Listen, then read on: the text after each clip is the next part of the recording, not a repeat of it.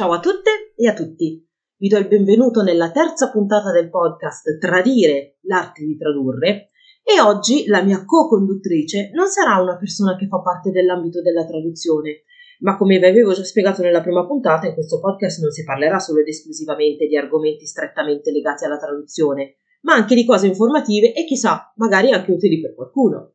E nella puntata di oggi parleremo di un argomento molto delicato che riguarda apprendimento e dislessia. E di questo ne parlo con una persona a me molto cara, che è mia sorella Cristina, e che ringrazio tantissimo per essere qui a parlare con me, perché mi immagino comunque che essendo questo un argomento molto delicato, non è così semplice eh, parlarne in pubblico e capisco che non tutti darebbero la propria disponibilità. Quindi, Cristina, io ti ringrazio tantissimo per essere qui a parlare con me di questo argomento. Grazie a te Sara, ciao a tutti, io sono Cristina e sono ovviamente la sorellina di Sara. Allora Cristina, dunque oggi parliamo, come abbiamo appena detto, di apprendimento e dislessia. Io non ho specificato che ne parlo con Cristina non perché lei è un medico o una persona che si occupa di queste cose per lavoro, ma ne parlo con Cristina perché lei eh, vive in prima persona la dislessia.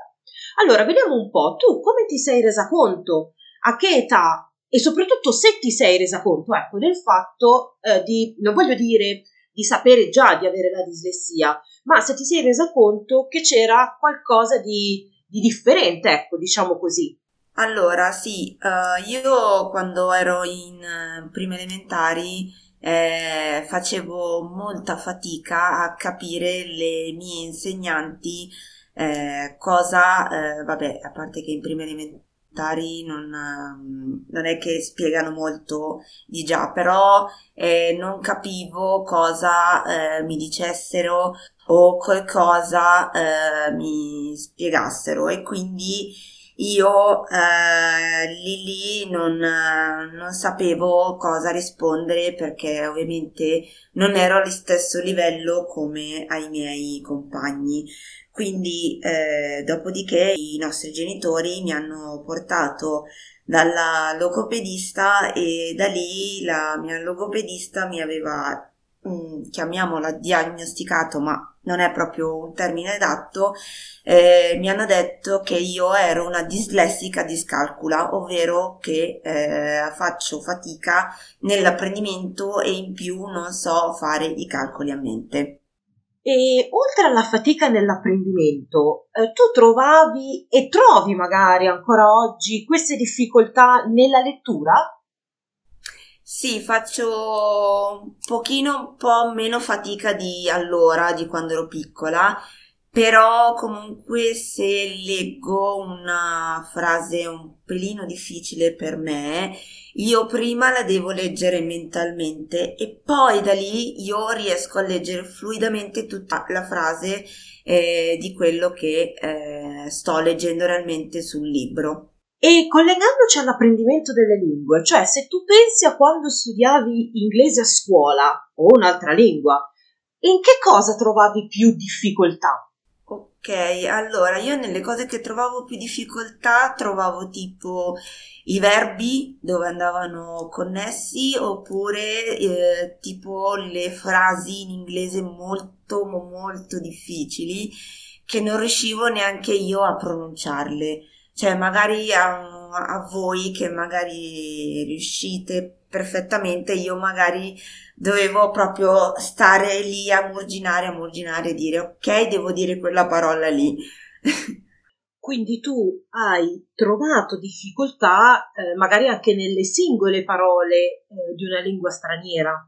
Sì, esatto, in, eh, in, alcune frasi ho difficile a capire in inglese, eh, ma anche in francese, perché comunque io studiando un pochino di francese alle, medie, comunque trovavo difficoltà ma a capire le frasi eh, da collocare soprattutto.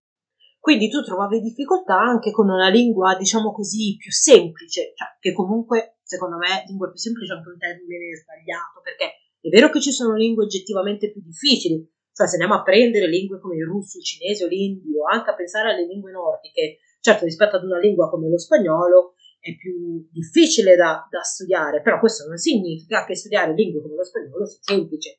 Poi di questo ne parleremo in un altro episodio.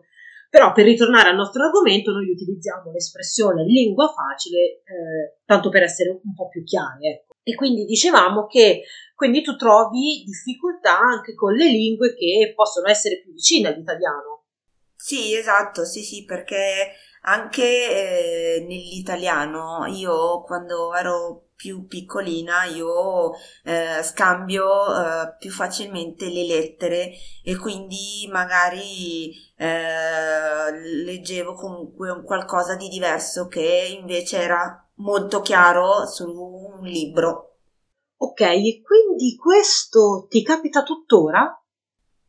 Allora, eh, dipende in quel caso, dipende da cosa c'è scritto o, eh, o magari se io lo leggo male, tipo magari adesso se c'è una R, io la R la metto come una L, esempio. Ok, e vorrei anche chiederti, ma tu trovi eh, meno difficoltà rispetto a prima o comunque vedi che le cose sono uguali? No, trovo molto meno difficoltà di quando ero piccola, perché ovviamente quando si è piccoli eh, trovi più difficoltà a leggere una determinata cosa che invece lo fai oggi che eh, sono adulta, diciamo. Ok, e vorrei anche eh, spiegare, o meglio, farti dire eh, qual è il tuo lavoro, tu di che cosa ti occupi? Allora, il mio lavoro attualmente è quello di eh, addetto alle vendite, ovvero quello di eh, vendere vestiti o che ne so anche occhiali o comunque un paio di scarpe, questa, questo mondo qui. Ok, quindi però tu adesso lavori in un negozio eh, nel quale si vende di preciso sì, eh, allora vendo di preciso, vabbè, abbigliamento e eh, oggettistica per la casa. Ok. E lavori in un luogo eh, dove passano diversi turisti, perché la città nella quale lavori è una zona turistica. Quindi tu, al di là del negozio nel quale lavori ora, anche nei negozi dove hai lavorato in precedenza, ti sei trovata ad affrontare un discorso con delle persone straniere che possono venire da diversi paesi e quindi parlare inglese, così come francese, così come tedesco. E come hai affrontato eh, il dover parlare con una persona straniera? Sì, allora io ho affrontato nel senso che quando io parlo con uno straniero, eh, tante volte mi dicono ah parli bene l'inglese però io eh, gli dico che non lo parlo molto bene l'inglese. Però magari se devo dire una determinata cosa magari non mi esce perché io so che è quella cosa che gli devo dire ma non mi esce proprio da dirglielo in inglese perché ovviamente mi viene difficile quindi automaticamente mi viene da indicargli quell'oggetto. Allora, sì, io ti facevo questa domanda perché eh, a questa cosa volevo collegare il fatto che avere una determinata visione del mondo, ecco, perché io non voglio parlare di queste cose come disturbi, per quanto poi eh, nella medicina il termine è quello, però a me piace dire che queste sono eh, visioni proprie eh, del mondo. E quindi queste eh, non impediscono di fare delle cose perché io non so se ti è capitato però ho sentito di diverse persone con difficoltà dell'apprendimento eh, che nel contesto scolastico si sono trovati trovate come un muro, perché chissà dall'altra parte dice, beh, ma tu ti stai giustificando nel senso che vuoi utilizzare la tua difficoltà eh, di apprendimento per nascondere la pigrizia, perché in realtà tu non hai voglia di studiare. E a te ti è mai capitata una cosa del genere?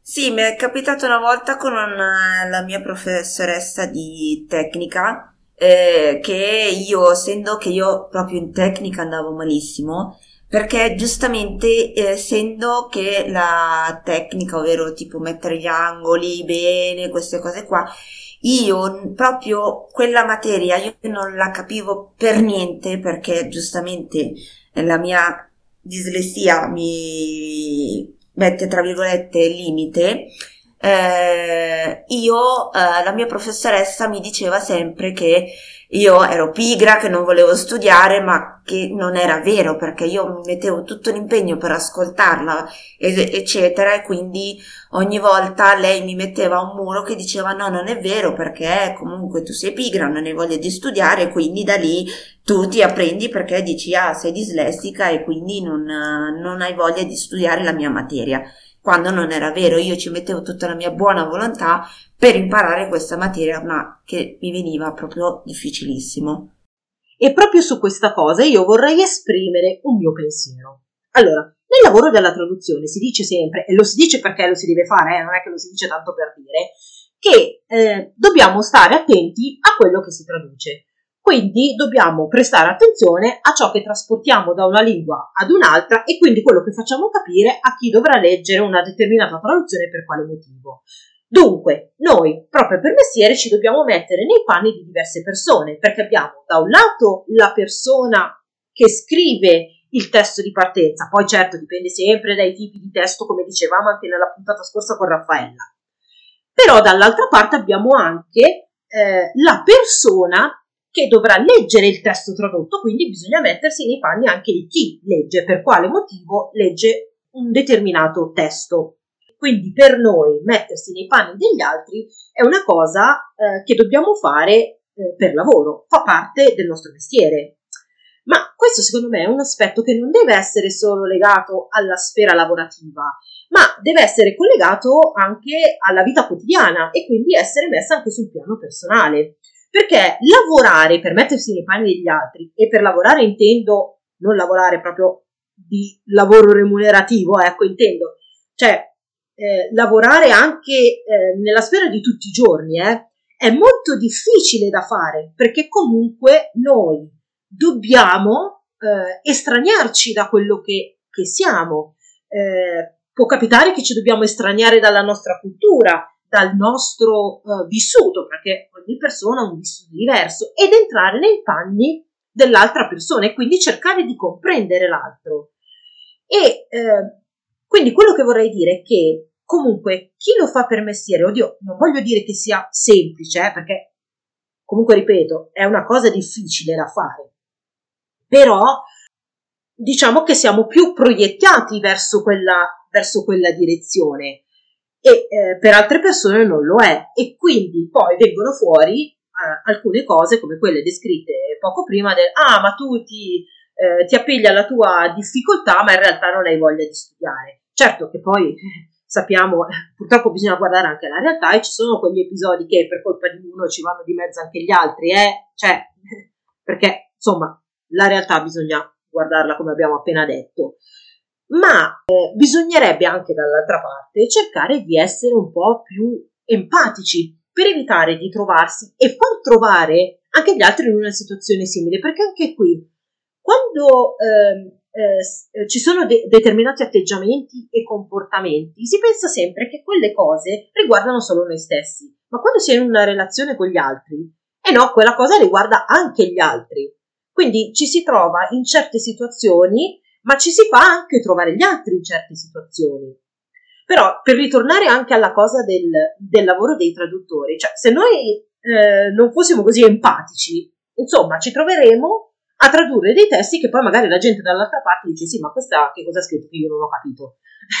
cioè quindi ripeto che comunque l'empatia secondo me non è una cosa che va utilizzata solo in ambito lavorativo, che poi molto spesso si sente anche dire Ah sì, il mio tratto distintivo sul lavoro è l'empatia. Sì, però questo in teoria non dovrebbe essere un tratto distintivo in ambito lavorativo, cioè dovrebbe essere una cosa che ogni persona deve portarsi dietro, ripeto, tutti, eh, tutti i giorni. Quindi l'empatia ci deve essere tra di noi come persone.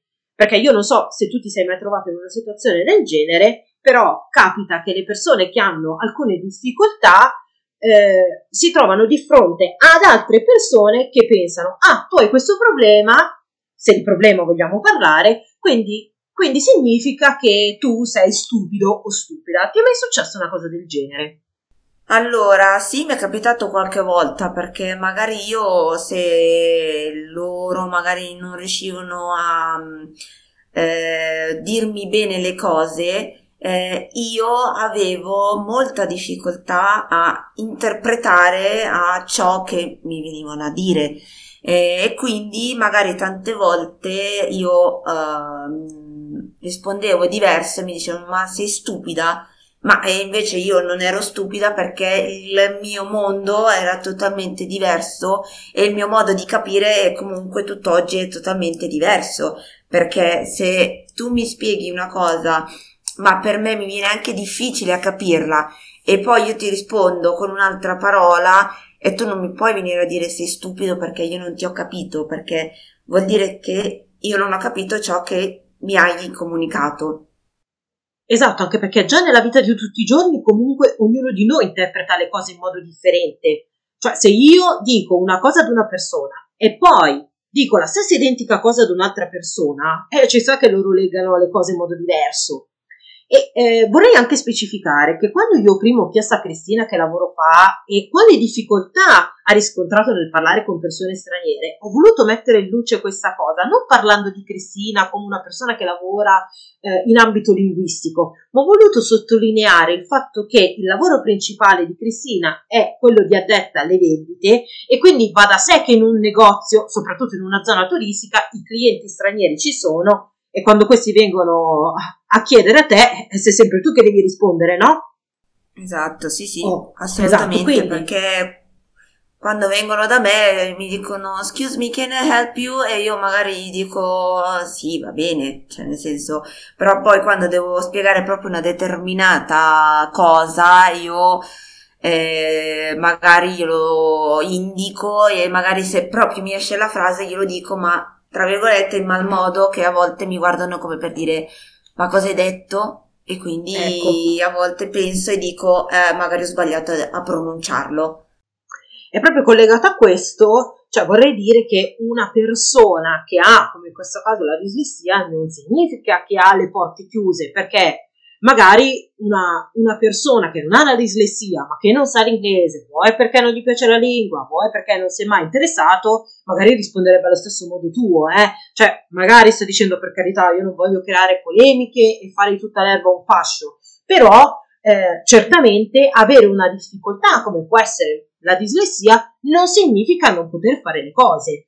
Ecco, ci tengo a precisare che la puntata di oggi si concentra sul raccontare un'esperienza di vita. Cioè, io non voglio che si creino fraintendimenti, eh, perché io non sono un medico che dice le cose stanno così o stanno così. Per carità, io non sono nessuno, ma l'intento di oggi è quello di raccontare un episodio dove si danno delle eh, informazioni, si raccontano le esperienze di vita vera vissuta da una persona. E credo che comunque poi mi dirai tu, Cristina, se, se è così o meno. Insomma, Cristina eh, non è che si è offesa attraverso queste cose, quindi credo che tu nella puntata di oggi non ti, non ti sei offesa per qualcosa che ho detto o qualcosa di cui eh, si è parlato.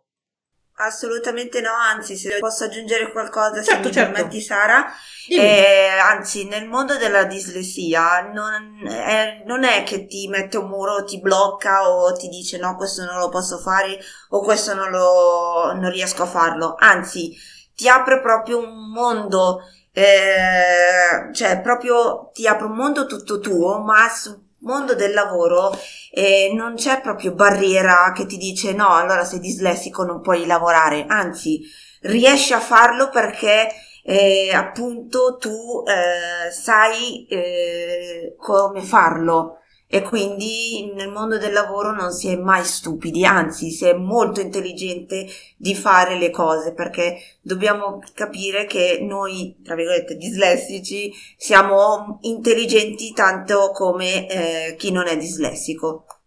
Brava, sì, bravissima, hai detto proprio una bellissima cosa, perché non è questione di essere stupidi, cioè non è che chi è dislessico è meno intelligente di altri, eh? assolutamente, anzi, Lì è questione, ovviamente credo, dipende anche dai casi, eh, dai livelli. Io, io, ripeto, non sono un medico, quindi non posso dire le cose con certezza, però magari mi immagino che ci possono essere diversi livelli di dislessia. Quindi ci possono essere persone con una dislessia più leve, chi ha una dislessia più importante e eh, magari in alcuni casi eh, è solo questione di, eh, di pronuncia o magari si scambiano le lettere delle parole, no? Esatto, sì, sì, è vero. Io quando ero piccola io scambiavo tantissimo le lettere e a volte per dire cinema eh, dicevo, dicevo cimena o magari semaforo, semaforo dicevo e quindi eh, a me mi veniva dif- eh, proprio quando ero piccola io scambiavo tutte le lettere immaginari possibili eh, quindi ma io anzi io ci ridevo anche su perché dicevo ma che tontolona ha detto ma perché io devo scambiare le lettere anzi che poi io ha... dicevo no infatti che vai, poi vai. dicono nel senso magari cioè mi dimmi, tu la vedevi come una cosa, cioè il fatto di scambiare le lettere, tu magari non te ne accorgevi neanche giustamente perché per no, te era giusto dire no. semaforo. Sì, sì, anzi io quando ero piccola eh, dicevo semaforo, eh, semaforo oppure dicevo cimena, però io non me ne accorgevo neanche che invece c'era scritto cinema e semaforo si diceva, però per me era tutto naturale, tutto semplice, io ci ridevo sopra perché anzi io ancora tutt'oggi io ci rido sopra se io sbaglio a dire qualcosa perché dicevo, dico ma sì chi se ne frega se lo dico sbagliato, rido e basta perché non c'è da, da dire ah, allora io perché sono dislessica allora me la devo prendere seriamente, bisogna riderci sopra. Sì, infatti hai proprio ragione. Hai proprio ragione perché in effetti sì, bisogna riderci sopra perché alla fine credo che prendere le cose troppo seriamente sia, se mi posso permettere ovviamente, eh, come una sorta di autosabotaggio, cioè nel senso se tu prendi già questa cosa male con te stesso, no? Dici ah però io faccio fatica, ah io non riesco, eh, è come se tu dessi agli altri il libero arbitrio di dirti ah allora sei stupido. Esatto, sì, Addirittura io quando ero piccola, racconto un piccolo aneddoto, eh, io addirittura alle, eh, alle, elementari avevo addirittura scritto male il mio nome. A posto di scrivere Cristina ho scritto Cristitna. E, però io mi dicevo, vabbè, fa niente, ho scritto male il mio nome, ma fa niente, però eh, io infatti ho, tutt'oggi quando magari ripenso a ciò di come ero piccola, io ci rido sopra perché dico, cavoli, però eh, ero così molto ingenua, così molto bello vedere il mio mondo diverso, eh, che poi non è così tanto diverso da, da altro, però era molto bello vedere eh, quello che io vedo tutt'oggi, che se sbaglio a scrivere qualcosa dico ma chi se ne frega, tanto cancello e posso riscrivere perfettamente cosa ho detto. Bello, bello veramente, mi piace questa cosa che hai detto, eh, era bello vedere il mio mondo, no? Esatto, eh, sì. Sì, questa è veramente una bellissima cosa perché credo che sia uno dei modi migliori per approcciarsi alle difficoltà. Complimenti, complimenti veramente perché è davvero una bella cosa ed è un bel modo, complimenti davvero.